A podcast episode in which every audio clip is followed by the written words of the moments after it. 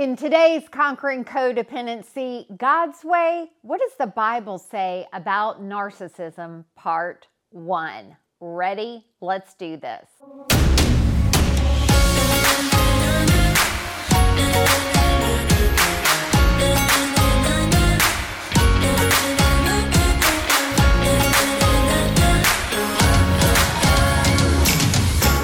Hey there, I'm Eileen Thompson, founder of Treasured Ministries, and I want to welcome you to our YouTube channel and our podcast. We are so glad that you are here. And if you've been listening to our um, ch- YouTube channel or our podcast recently, you know that we've been walking through a several part series um, on narcissism. We've been interviewing experts. Um, I'm passionate about this topic because that's a personality type that, especially if you are a codependent, you need to be aware of. Why?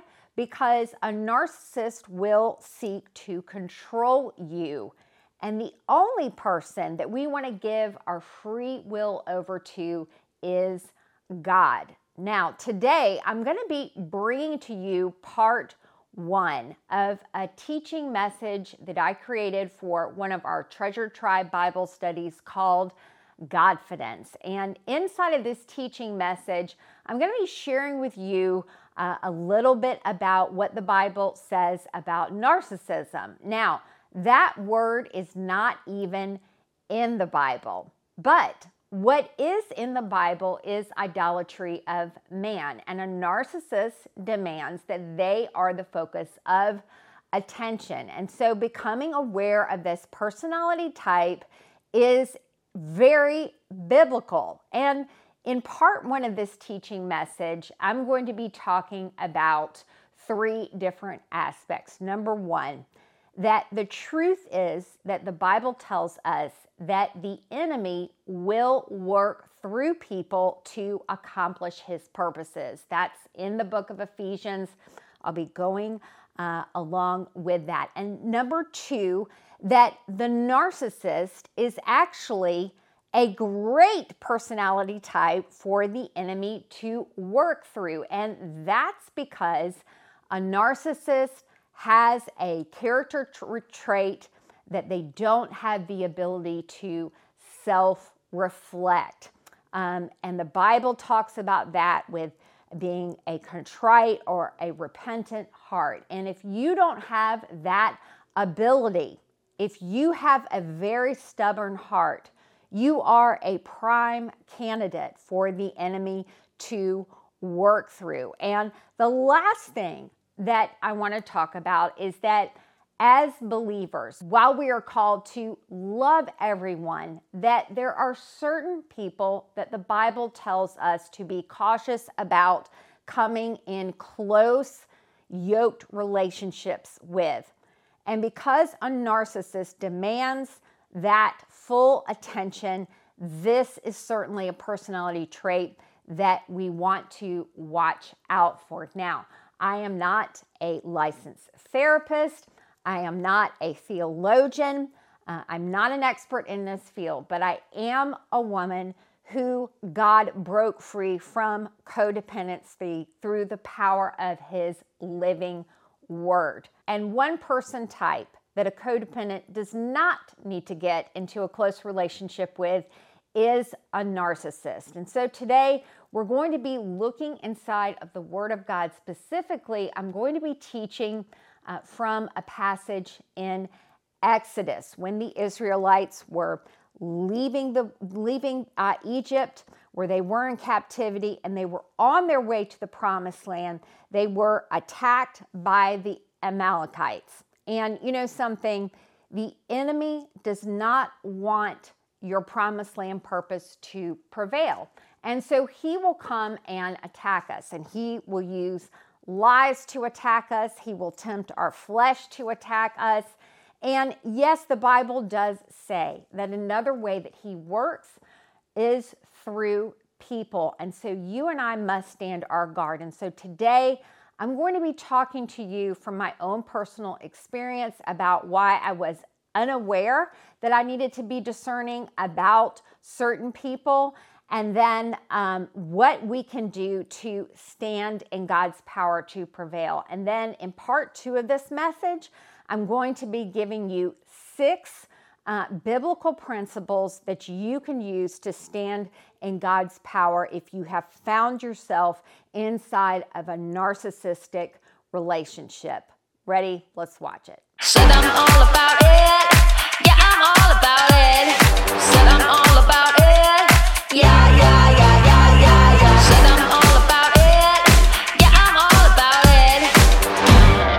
Today, I want to talk to you about tapping into godly girl power to give you confidence to deal with toxic people God's way. You know, the enemy will work through people to accomplish his purposes. This is not a slam on people. This is biblical truth. Listen to what Ephesians 6:12 says, "For we are not fighting flesh and blood enemies, but against evil rulers and authorities of the unseen world, against mighty powers in this dark world, and against evil spirits in the heavenly places. And that's exactly the scripture when I was talking to my psychiatrist that he pulled out, right?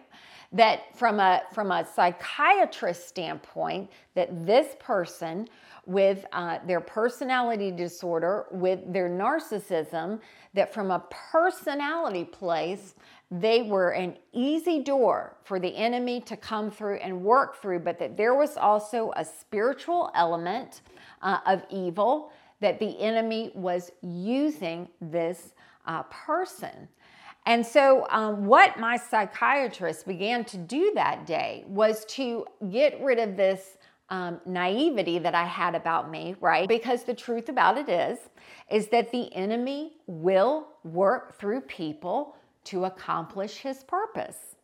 And naivety to this biblical truth will create vulnerability. And I was unaware to this truth. Now it's not that I hadn't read Ephesians 6:12 before. And so it wasn't that I didn't know that. It's just that um, it wasn't really on my uh, radar. And I want to share with you five reasons why I believe that I was completely um, vulnerable and, and unaware of this uh, because perhaps you can identify uh, with some of them. And the first thing, um, and I've already kind of mentioned this, is that, you know, I didn't want to believe the fact that people could be evil. Like I felt like that was bad or wrong, you know, to say, okay, an evil spirit is working through this person. And the second thing is that the devil deceived me by telling me that my discernment was judgment. So that when I had the discernment about uh, this person, and I told you that God gave it to me through that advocacy from the Holy Spirit, through a person specifically telling me through actions that I saw this person do that even after that, then it was like I would reason, well, but she did this and she did that. And then the devil would come and say, You are judging people. Um, and then um, the other thing was uh, that I didn't trust the advocacy of the Holy Spirit. And I'm here to tell you today that if for some reason you have a caution light or red light about somebody, you need to pause and you need to pull back. We can trust God's nudges in our life. And just like God is going to um, uh, warn us about temptation from the enemy. The Holy Spirit is also going to give us discernment about people, and we need to pay attention um, to that advocacy. The next thing is that I was confused about love. Now, agape love, biblical love, is something so different from what we see inside of this world. And that can be a whole nother talk in and of itself. But basically, um, a, a, big part of my confusion is that I thought that love was pleasing. I thought that love always said yes and never said no, and always believed the best uh, about people, and that's simply not true. Um, biblically speaking, a lot of times love is bold, and a lot of times love draws boundaries. We see that inside of the life uh, of the Lord Jesus Christ. And so, so I was confused about um, agape love. And then I also, um, when I look back and when I think about uh, the teachings that I received inside of church, um, I received a lot of warnings about not conforming to the world, right? Like, do not conform to the world. I received a lot of teachings about warnings uh, from falling to temptation, whether to pride, whether to my flesh. I received a lot of teachings about the continual conflict of my flesh and my spirit and how I needed to choose and embrace what the spirit was doing. I received a lot of teaching about how the enemy would lie to me and how I needed to take my thoughts captive to the truth, but not a lot of teaching about coming under the control of people. And I'm not sure why. And I think that one, that is one of the reasons why at Treasured Ministries that we teach on this so much because I feel like that there's a gap um, inside of the church and many women like me will get confused. Well, isn't that not nice if I draw a boundary? Or shouldn't I say yes to this person because they hold some title and so forth and so on? And and so then we don't pay attention to that discernment, right? Or we feel bad. We feel bad because you know we want to help everybody out, even the people um, that are displaying behaviors um, that that are not of the Lord okay? And and here's the thing. There are certain people, this is what my counselor was telling me, I'm telling you today, there are certain people that provide an easy threshold for the enemy to use for his purpose. Now, what is a threshold? Well, a threshold um, is a section of wood that lies underneath uh, a door. It is a means, a place for, for entry. Um, and so there are certain people that are like easy access to the enemy. They're people that have, have opened up the door to the enemy, and the enemy is using them like a pawn. We see the Israelites fighting the battle against the Amaleks, and the Amaleks were that type of person, right? They provided an easy threshold for the enemy to oppose God's promised land goals for his people. Now, who were the Amaleks? The Amaleks were descendants of uh, Esau, and Esau and his descendants opposed God's people. Now, the reason why all this got started. You might be familiar with this story, but back in the book uh, of Genesis, um, Esau and Jacob were brothers, and Esau was the firstborn. Uh, Jacob was the secondborn, um, only by a little bit because they were twins. Uh, but Esau definitely was the firstborn. But Esau sold his birthright to Jacob um, for a pot of stew, okay? And then um, when it t- came time to, to give the birthright, um, even though uh, Esau had already sold his birthright to Jacob, and even though in the Bible God prophesied um, that while Esau was the firstborn, Jacob um, was going to be the one that, that would rule, um, Rebecca who favored Jacob, said, I'm going to make sure this happens. Y'all don't pass judgment on Rebecca now because you know you've been guilty of trying to control and fix things so that it goes God's way. I digress. Anyway, that's an, that's another sermon for another day.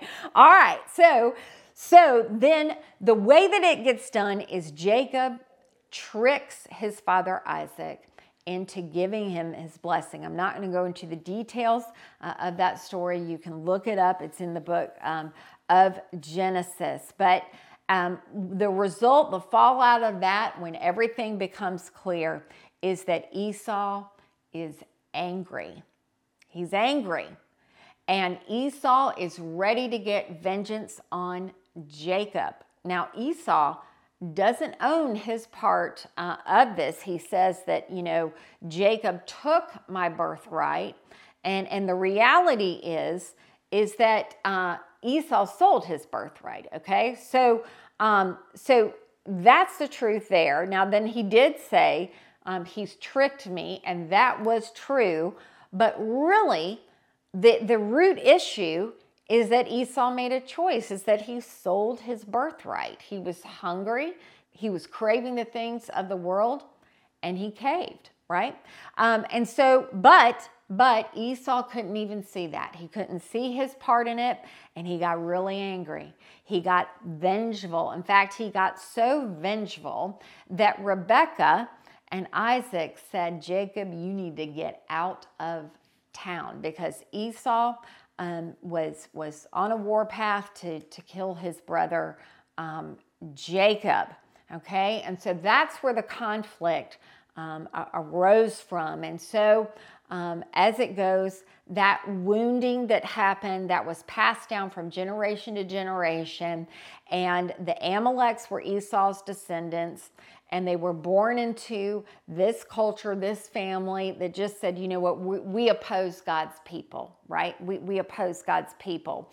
And in Hebrews 12 uh, 16, it says this about Esau make sure that no one is immoral or godless like Esau, who traded his birthright as the firstborn son for a single meal. Now, that word godless there is a Greek word that means threshold. It means someone who is easily accessible or walked on. Now, two things that I want you to see there, okay? That he was a threshold, right? Because one, he was sold out uh, to the cravings of this world with a single meal. Esau sold out his birthright. And then the second thing um, that that word says is that it's godless. In other words, this person doesn't fear God. Um, and, and so they're an easy, accessible target for the enemy. In addition to that, this person, um, you know, Esau was ready to kill. He was ready for vengeance. And we know the Bible tells us that that makes an easy threshold for the enemy uh, to work through. And so we see that there are certain people um, inside of this world that will provide an easy threshold for the enemy to use for his purposes. Um, and, and what is his purpose? Well, his purpose is really to oppose everything that God wants for you.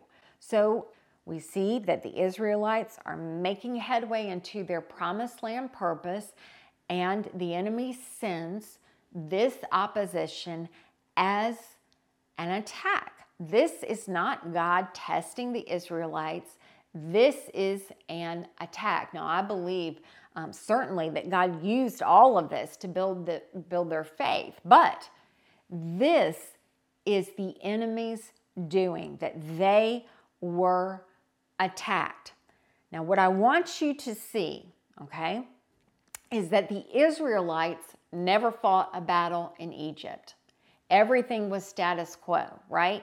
I mean, really, did they have to fight? Because Pharaoh had them under uh, his control. The Israelites, it was they were slaves. It's we're going to do just what he says, right? And so there there was no prospering. There was no going to the promised land. But as soon as they were delivered, they had to fight a battle. Now. And so what I want you to see about this, okay, is that deliverance is not the end of your epic battle it's only the beginning. You know, when we identify with Jesus Christ, his enemies become our enemies.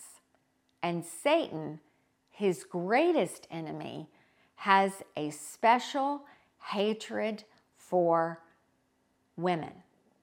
This is why he went after Eve.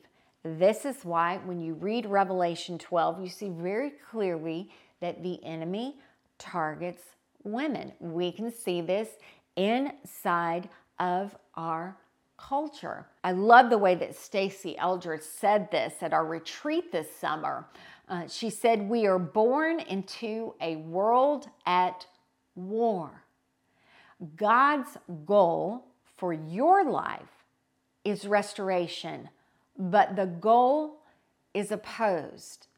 You have a villain. You have a villain that will want to attack and oppose your promised land purpose.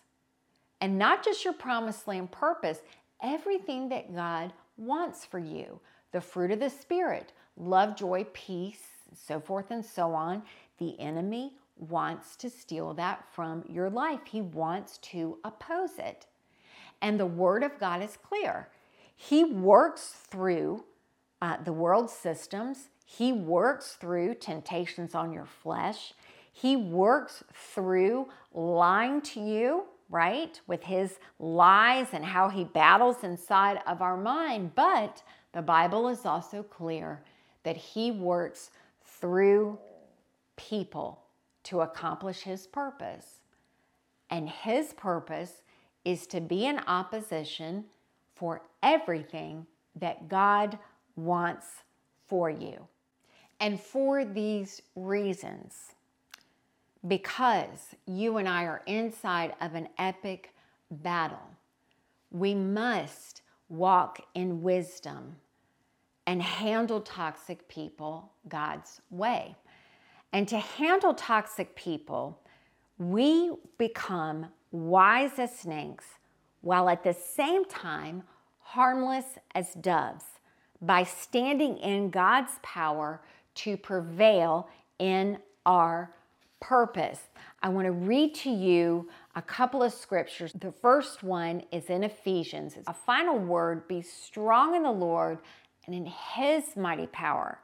Put on all of God's armor so that you will be able to stand firm against the strategies of the devil. Now, um, in the very next scripture in Ephesians 6 12, um, it mentions what that specific strategy is that this scripture is referring to, and that is his strategy to work through people. Now, he loves to create a crazy cocktail. Do you know what I'm saying? I mean, like, he created the perfect storm for me inside of that situation. He was pulling on my temptation of performance, he was pulling on my vulnerability, and then he was working through a person. You know what I'm saying? So he has like a million strategies going on all at once, okay? But for this specific um, one in Ephesians, he clearly says here a final word be strong in the Lord and in his mighty power. Put on all of God's armor so that you'll be able to stand firm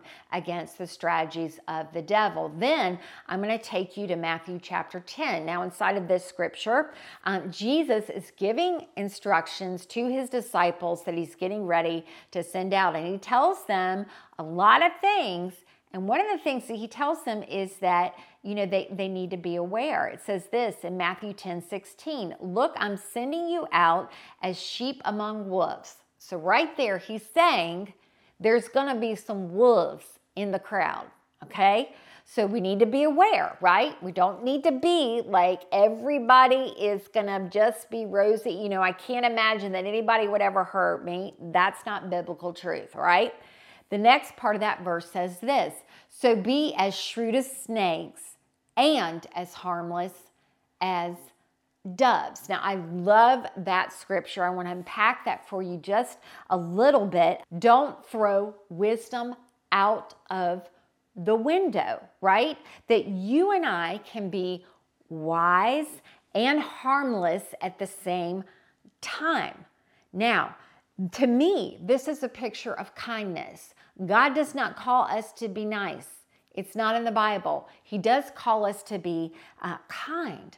And sometimes we're going to need to be as wise as snakes while at the same time being harmless doves.